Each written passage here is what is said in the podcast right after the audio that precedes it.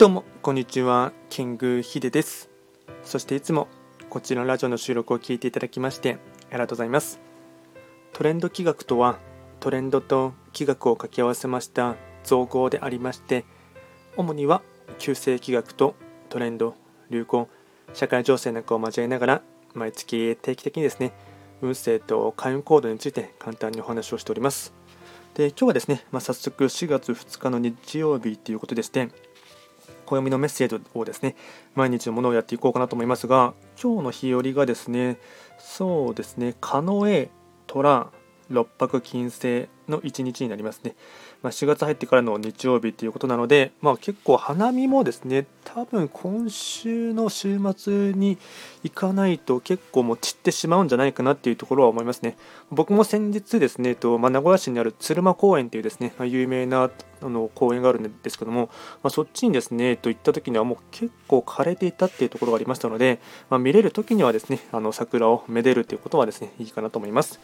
ではですね、早速今日のですね、暦のメッセージといたしましては、雷と神様というテーマになっていきます。落雷により山火事や人身事故が発生することがあります。神社のご神木は地域の人々を守るために高く太く伸び身代わりとなって落雷を浴びる時もあります雷が落ちたご神木はそのまま感謝のシンボルとして崇拝の対象となりました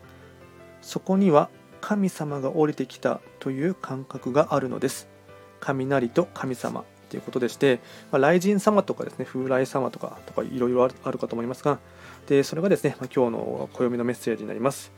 あとはですね、本日のですね、ご利益フードといたしましては、メバルですね。まあ、魚のメバルですね。まあ、なかなかちょっとですね、食べる機会は少ないかもしれませんが、まあ、ちょっとですね、どこかで見かけた際にはですね、食べてみてほしいかなと思います。あとはですね、毎度ながらですね、その日の非番を見ながらですね、フリートークをしていこうかなと思いますが、えっ、ー、と、今日がですね、六白金星中級の一日ですね。で、